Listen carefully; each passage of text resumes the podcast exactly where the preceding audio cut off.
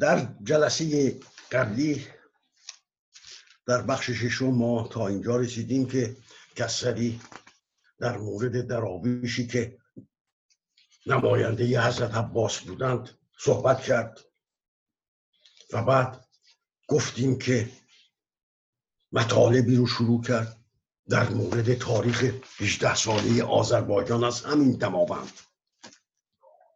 حالا ادامه میدیم که ادامه زندگانی کسری چگونه بوده؟ در ضمن سپاس دارم از شما بینندگان بزرگوار و از مسئولین و مجریان عزیز تلویزیون رنگین کمان. کسری رو در مهرماه آن سال که در هنوز در معمولیت خودشه دماونده برای امتحان حقوق و قضاوت به تهران خواستند. مهر ماه 1301 کس رضا شاه به قدرت رسیده می‌خواهد عدلیه رو مدرن بکنه اصلاح بکنه اصلاحات رو شروع کرده. یکی از وسایل مدرن سازی عدلیه این است که باید قاضی آگاه به حقوق باشد. کسروی بارها گفته و بازم بنده از زبان کسروی خواهم گفتش که گرفتار بود از این مسئله که بی سوادن قضات قضات دادگستری قضات عدلیه عدلیه در این تاریخ که ما داریم صحبت می‌کنیم عدلیه محاکم شرعیه محاکم عرفی وجود نداره. محاکم عرفی محکمه دولتی رو میگن. محاکم شرعی اونه که آقایان ملایان مشتهدان برای خودشون درست کردن و حقوق اسلامی رو در اونجا اجرا می‌کنن. متاسفانه یکی از علل انقلاب مشروطیت ما قبل از مشروطیت درخواست ادالت خانه بود. مردم جمع شدن. رفتن در عبدالعظیم بس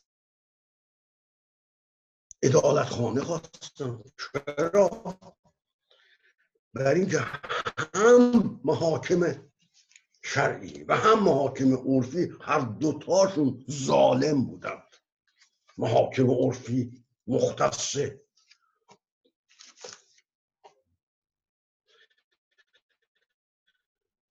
محاکم عرفی مختص پادشاه بود.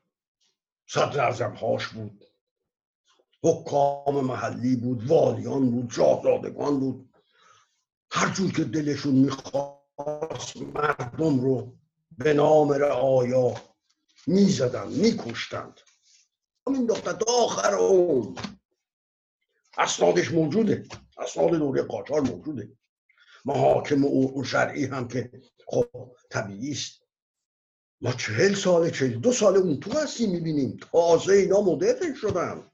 هیچ هم مدرنیت ندارن. همین هستن که در 1400 سال پیش شروع کردن و حالا هم همون ادامه میدن. دست می‌برن اینا. شلاق می‌زنن در هر روز در چهارراه های مملکت ما. بدبخت این مردم رو به خاطر یک جرعه شراب شلاق می‌زنند. با همه مواهب زندگی انسانی مخالفت می‌کنن اینا. خب این شرعیه. اونم عرفیه. انقلاب مشروطیت شد برای عرض کردم ادالت خانه برای که مردم به تنگ آمده بودن. پشت سر اون مشروطیت رو گفتن. مشروطیت اصولهایی پیاده کردن برای اصلاح عدلیه ولی ملایان نذاشتن. درسته که عدلیه عرفی از دست پادشاهان و مردم عادی بیرون آمد. پنجاه درصد کشت و کشتارها اینجوری از بین رفت افتاد به دست دادگستری دادگستری مملکت ولی محاکم شرعی در دست ملایان بود. نذاشتن. یکی از کسایی که مخالفت کرد با تغییر محاکمات در عدلیه همین سید عبدالله بهبهانی که یکی از دو روحانی رهبر انقلاب مشروطیت بود. نذاشتن. و وقتی نذاشتن نه تنها محاکم عرفی هم برای این آقایون تعطیل شد تمام محاکم اومدن افتادن دست دست مولایان. سند موجوده همش نوشته شده. خب حالا سال 1301 مهر ماه کسوی در معمولیت مسئولیت دماونده می‌خوان امتحان بگیرن. امتحان بگیرن شروع بستن محاکم شرعی و استقلال محاکم عرفی است. به هر حال کسری هر پس از اینکه میگه شنیدم دستور گرفتم همون فرداش با پای پیاده این مرد از دماوند میره تا تهران. خودش میگه که یازده فرسنگ رو در 24 ساعت حرکت کردم. فرداش رسیدم به تهران. می‌رسه به تهران. پس از این همه راه پیمایی 24 ساعت بیداری راه رفتن میگه رفتم لباس هامو عوض کردم برگشتم رفتم ادلیه امتحان بدم. عجالبه. تمام امتحان ها رو یکی یکی اونجا میده با اون خستگی با اون به اصطلاح گرفتاری راه رسیده دیگه. طبق معمول در مورد زبان عربی امتحان عربی مطلبی گفته رفتار کسری خارج از چهارچوب نرم ما ایرانی است. ما ایرانی آدم های اغلب متملقیم. ما ایرانی ها کمروی نمی‌تونیم مشکل یکی رو اشکال یکی رو چش در چش در روش بگیم پول سر جر می‌زنیم که عذر بدتر از گناه. ولی کسی این حرفا رو نداشت. حرفی که می‌خواست رو در رو می‌گفت. می که یکی از آزمایش ها زبان عربی بود. روزی که رفتم شمس العلماء غریب ممتحن به صلاح زبان عربی است. که آزماینده می بود نخست فرسش هایی کرد و پاسخ هایی دادیم. همون امتحان شفاهیه سپس داستانی از زبان عربی گفت که نوشتم و به فارسی ترجمه کردیم. میگه من به شیوه جوانی در پای آن ورقه نوشتم. ترجمه از عربی به فارسی آسانه و چیزی نیست. بهتر بود عکس آن را از من می‌خواستید. این حرف رو می‌زنه؟ چون زودتر از دیگرانم نوشته بودم ورقه رو میده دست ممتحن.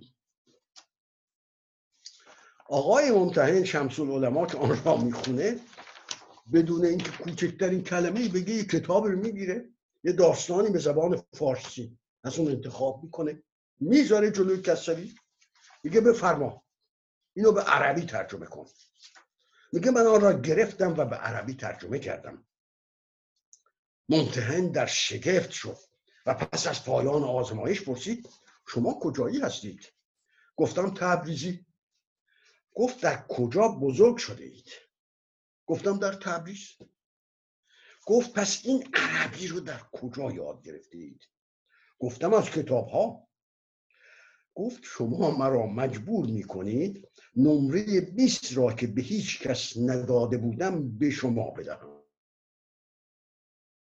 کسوی در اون تاریخ در بین پنجاه نفر که داشتن امتحان می‌دادن نفر اول شد.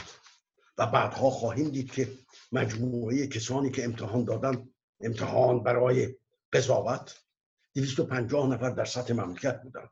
کسوی در زنجان بود که بهش خبر میدن که شما بین پنجاه نفر نفر اول شدید در این امتحان. خب این آدم قابل احترام نیست. این آدم آدم باسواد نیست. پس از امتحان کسری برمیگرده به دماوند خانوادهش رو و وسایل منزلش رو از اونجا برمیداره برمیگرده تهران و باز به مدت دو ماه در تهران بیکاره بیکاری برای کسری برابر بیپولیه برابر وضع بد معیشته.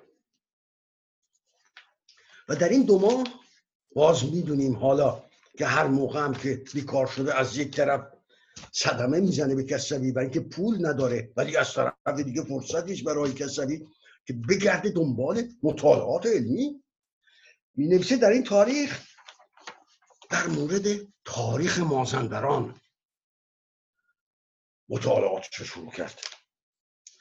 میگه کتاب های کتاب های ابن اسفندیار نسخه خطی و سید زهیر و تدوین و ترجمه ابن اسفندیار را به دست آورده و به خواندن پرداختم. ابن اسفندیار به اسمش بهاءالدین محمد ابن اسفندیار معروف به ابن اسفندیاره که مورخ تبرستانه و این تاریخ رو در قرن ششم و هفتم نوشته.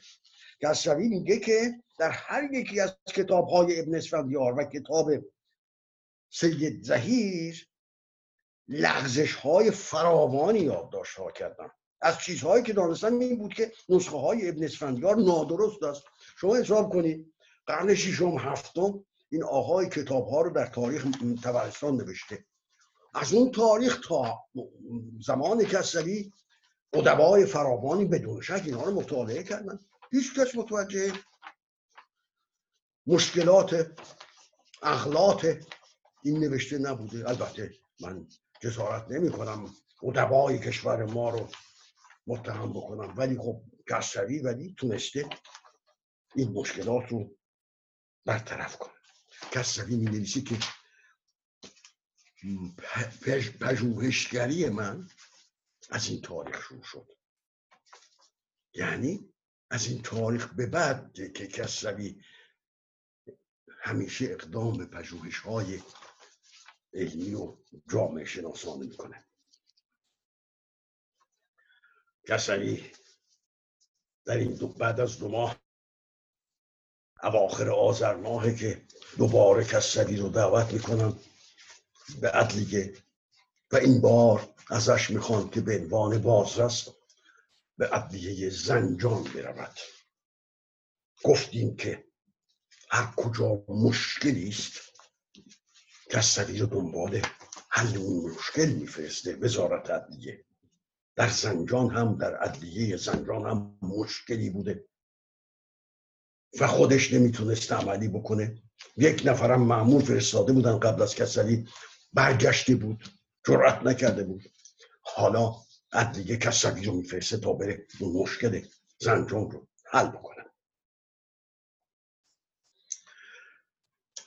به کسری گفتن که رئیس عدلیه زنجان که ما دعوت کرده بودیم برای امتحان نیومده. حالا یا بی سواد بوده یا گردن کلفته می‌کرده. حالا به هر دلیل. قانون رو اداره رعایت نمی‌کرده. قانون دستور موافق رو رعایت نمی‌کرده. مونده بود اونجا. علتش هم میگه کسری اینه که این آدم از دموکرات های میزا خان بوده قبلا. و چون در زنجان مرکز دموکرات هاست و این دوستان فراوانی مریدان فراوانی در اونجا داشت. قلدری می‌کرد و دستور وزارت عدلیه رو ندیده می‌گرفت و نشسته بود در رأسش. یکی هم فرستاده بودن اون رو هم راه نداده بود تهدید کرده بود. اونم برگشته بود به تهران. کسری آسم می‌خواد آسم بشه به زنجان دیگه قبل از رفتن به زنجان رفتن با از نماینده های زنجان در مجلس شورای ملی بررسی کنم ببینم وضع زنجان چطوره و وضع این آقا چگونه هست. می نویسه که رفتم اونجا. میره اونجا می‌بینه که نه مسئله خیلی بدتر از ایناست که وزارت عدلیه به اون گفته. این آقایان نمایندگان مجلس شورای ملی حامی این رئیس عدلیه هستن. و یکی از عواملی که جلوگیری کردن از به اصطلاح آمدن رئیس عدلیه همه آقایانه. نه تنها آقایان اون از این آقا جانبداری می‌کردن بلکه یکی از اینا شروع می‌کنه کسری رو تهدید کردن که آقا شما نرید اونجا ما نمی‌خوایم عوض بشه. کسری میگه من شما چه حق دارید که اینا رو نخواهید عوض بشه؟ من میرم عوضش می‌کنم. یکی برمیگرده میگه خب هرچی دیدی از چش خودت دیدی. در اینجا کسری کار عمل زشتی انجام میده. باید گفت وقتی ما میگیم کسری خوب بود که خوب بود اعمال زشتش هم باید گفت. هر که نامش بیش برفش هم بیشتر. گاهی کسانی که آدم های بزرگی هستن اشتباهاتشون هم بعض وقتا بزرگ میشه. کسری در اینجا وقتی با این دوتا وکیل مجلس صحبت می‌کرده. متوجه میشه که اینا اکسان ترکی دارن؟ می‌دانیم خودی کسری هم. اکسان ترکی داشت. کسانی که در باره کسری مطلب نوشتن همارتون گفتن که به این دهند گفتن که یک لحجه زیبای ترکی داشت. ولی این آقا اینجا میگه برگشتم گفتم بهتر بودی که شما در این چند سال در تهران زبان شهری یاد می‌گرفتید. این زبان روستایی است و از اونان جدا شدم این عمل عمل درستی نبوده. این لحجه گناه کسی نیست که نمی‌تونه عوض بکنه. بگذاریم. روز اول دی ماه 1301 کسری به سوی زنجان حرکت می‌کنه درست یک سال در زنجان باقی میمونه. و روز اول دی ماه 1302 از زنجان برمیگرده به تهران که دنبال معمولیت های دیگری از اونجا رفته که بعدا صحبتشو خواهیم کرد. زمستان برف باریده خیلی زیاد وسایل نقلیت نمی‌تونن حرکت بکنن و کشتری کشیش که براش معمولیت دادن باید بره. اینه که یک گاری پست رو می‌گیره. یعنی تنها گاری های پست بودن که حرکت می‌کردن.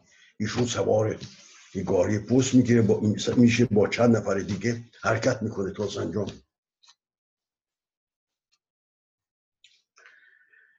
شش روز در راه اینا.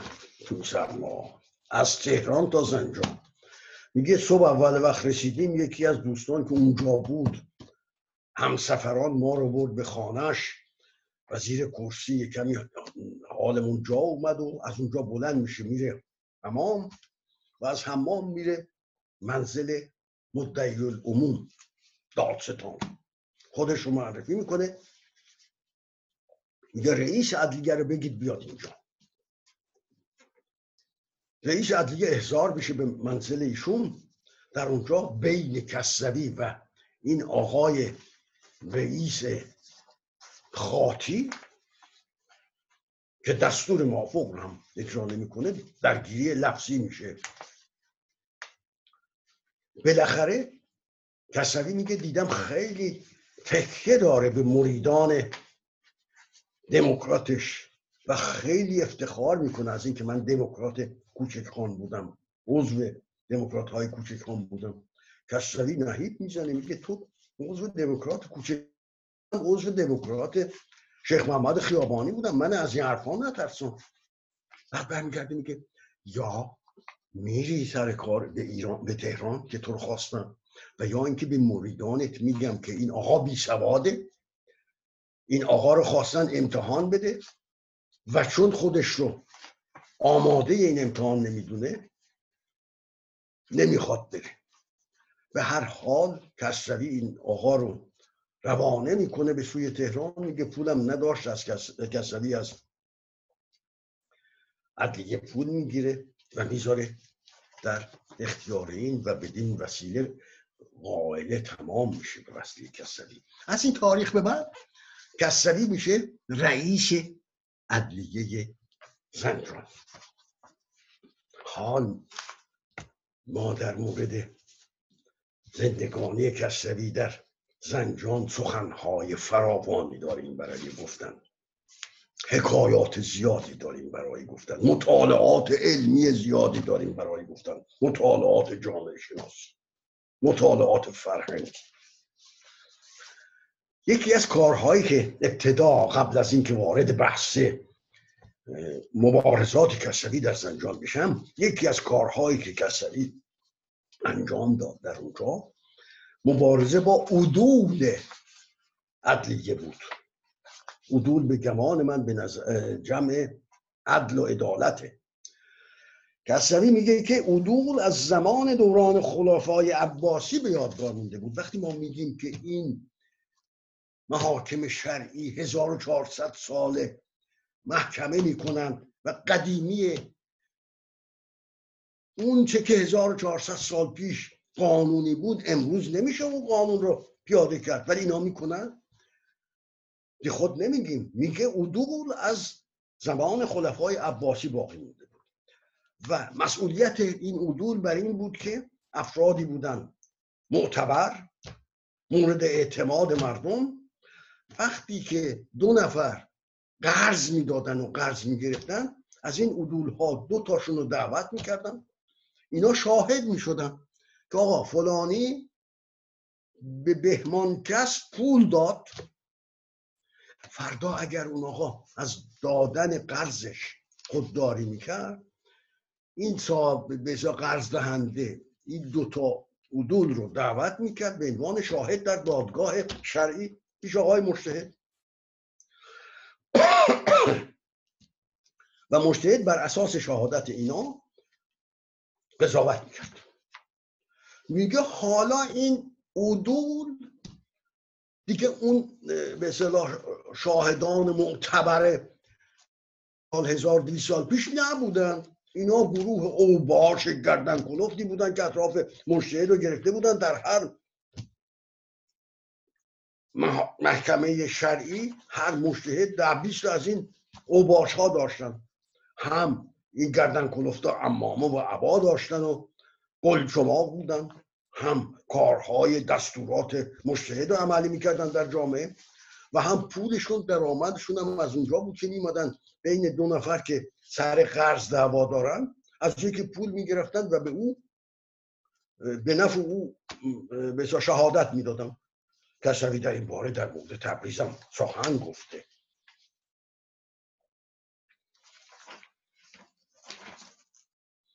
خب.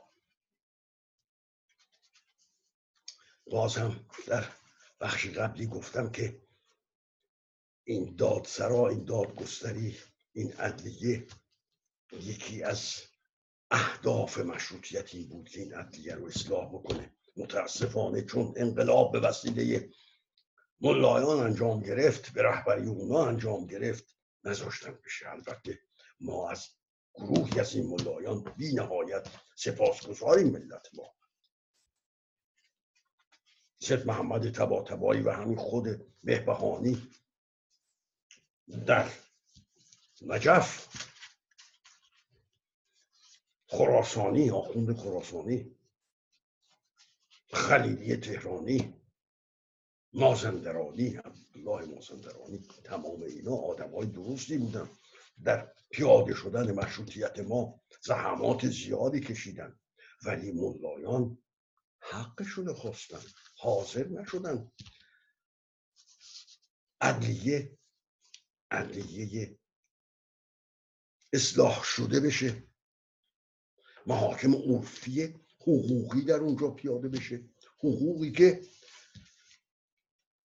کشورهای پیشرفته از اون استفاده می‌کنه حاضر نشدن.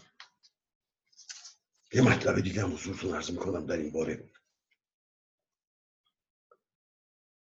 این محاکم شرعی موجب شدن که در قرارداد ترکمنچای 1828 که بسته شد کشور روسیه بعد بقیه کشورهای غربی حضور نصرم که قضاوت کنسولی رو بر ما تحمیل بکنن. قضاوت کنسولی عبارت از این بود که هر سفارت خانه ای افرادی که تابع کشورش بودن اجازه نمی‌داد به کشور ایران که در ایران در صورتی که اون آدم خلافی انجام می‌داد یا جنایتی انجام می‌داد اجازه نمی‌داد که در دادگاه های ایران محاکمه بشن. باید می‌رفت در سفارتخانه یا در کنسول ها ها محاکمه می‌کردن. به سبک خودشون خیلی روشنه. یک نفر غربی حاضر نیست که طبعش رو بده در اینجا اجازه بده اینا شلاق بزنن به سبک خودشون دستشو ببرن نزدیک دویست ساله از این قرارداد میگذره و ما هممون هم تحقیر شدیم از این اصل قضاوت کنسولی. همیشه هم از خودمون میپرسیدیم که چرا ما در کشورمون اجازه نداریم یکی که گناه کرده اون رو محاکمه بکنیم. ولی به این فکر نکردیم که محاکمات ما محاکمات قدیمیه. به درد اینا نمی‌خواد محاکمات انسانی نیست. انسان کشه. تحقیر کننده است. به هر حال حکومت می‌خواست که این مطلب رو این مسئله رو به نحوی از بین ببره. یکی از این کارها به ویژه پس از رضا می‌خواستن محاکم عرفی بذارن در به جای محاکم شرعی. بنابراین کسوی در مدت اقامتش در زنجان از یک طرف با ملایان در افتاد از یک طرف با اوباش زنجان در افتاد. ملایان همون عدول رو با از بین بردن محاکم شرعی خواهیم دید. خود به خود عدول از بین رفتن منحل شدن و در مورد گردن فرازان مملکت هم زنجان هم مبارزه فراوانی کرد. از کنم که یکی از کسایی که در زنجان بود و برای خودش فعودال بود برای خودش تفنگ قدرت منطقه رو تشکیل می‌داد شخصی بود به نام جانشاه خان افشار. این جانشاه خان افشار کارش این بود که وقتی می‌خواست کاری رو و انجام برسونه رشوه میفرستاد. در گذشته هم ما می‌دونیم که رشوه های زیادی فرستاده بود از جمله در خاطرات احتشام السلطنه محمود میزا احتشام السلطنه. می‌خونیم که وقتی ایشون رئیس مجلس شورای ملی بوده دومین رئیس مجلس شورای ملی در مجلس دوره اول. این همه آقای جان شاخان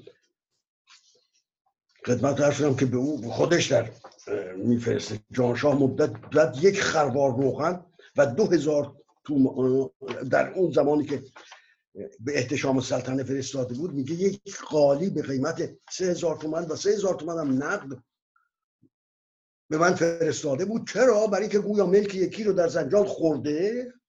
اون بابا اومده به مجلس شورای ملی شکایت کرده و این گردن کلوختی می‌کنه فکر کنه با رشوه می‌تونه مسائل رو حل کنه. یه چنین رشوه رو به احتشام سلطنه فرستاده بود که اون قبول نمی‌کنه برمیگردونه و متاسفانه این رشوه رو به داماد سید عبدالله بهبهانی میفرسته و مشکلش رو از طریق بهبهانی حل می‌کنه.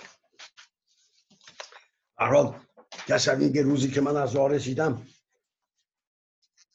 همین آقای جان شاخان 20 من روغن و شش خروار آرد به نام انسانیت و یگانگی به من فرستاد حواله کرد. کشوی ضمن برگشت دادن هدایای خان به او پیغام فرستاد که به امیر سلام برسانید و بگویید که این انسانیت را درباره دارالمساکین که تازه در زنجان باز شده است بکند. و این روغن و آرد را به آنجا بفرستد فرصت من باز تمام شد.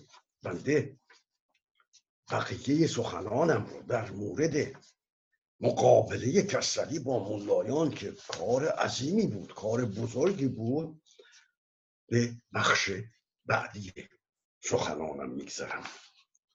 روزتون به خیر موفق باشید.